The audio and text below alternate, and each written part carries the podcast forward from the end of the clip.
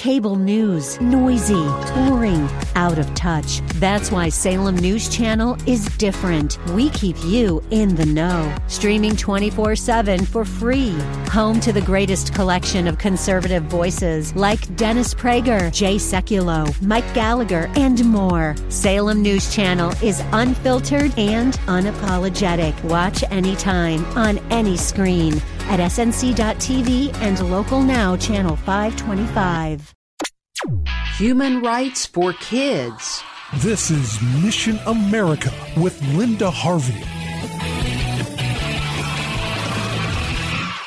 Once again, in recent months, we're hearing about several professors who seem to support pedophilia. The latest is a professor at the State University of New York at Fredonia who delivered a podcast where he wondered if an adult having relations with a young teen always resulted in harm. While some people are coming to his defense, saying that his larger body of work doesn't endorse pedophilia, some of his students aren't so sure, and on change.org, a group of students started a petition to have him removed. And he's not the only one recently. Last fall, a professor at Old Dominion University in Virginia seemed to be supporting the rights of, quote, minor attracted persons, unquote. And this professor is not the first person to use this new fabricated and whitewashed term. This professor, by the way, claims to be non-binary and goes by the pronoun they, so there's already a lot of confusion going on. And the good news is that this person was put on leave immediately. There's a group called Before You Act that connects people who have these feelings but don't act on them. So why would this make it right? It's not as if anyone is born this way, and we know that it's highly likely they will act on those feelings at some point. Sexual feelings can change if a person really wants them to and has the right heart. There is no question that greater visibility and respectability for such an orientation will only increase the number of people allowing themselves to go down this path in their fantasies and feelings,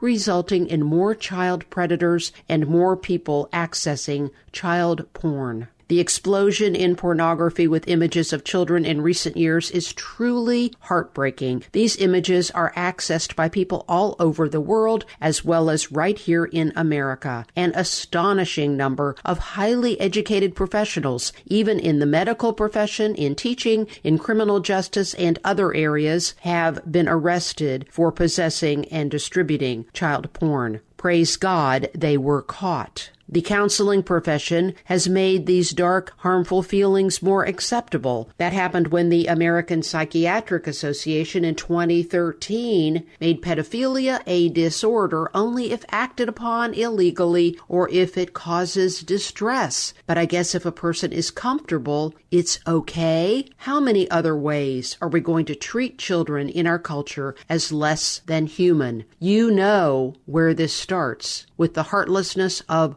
abortion, which has planted the idea that children only exist to be useful to adults in one way or another, or sometimes not. We have to return to a real heart of compassion and a consistent ethic of human rights, and that starts in the womb.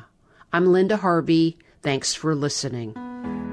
Friends, have you heard this claim that critical race theory is not being taught in our schools? Well, that's not true. It most definitely is being taught in our schools, and we have an article on our website at missionamerica.com that lays out questions and answers about critical race theory and specifics about where it's being taught in schools in Ohio and throughout the country. If you want more information about that and our very popular school corruption, corruption and propaganda calendar, go to missionamerica.com. And thank you so much for your prayers and support.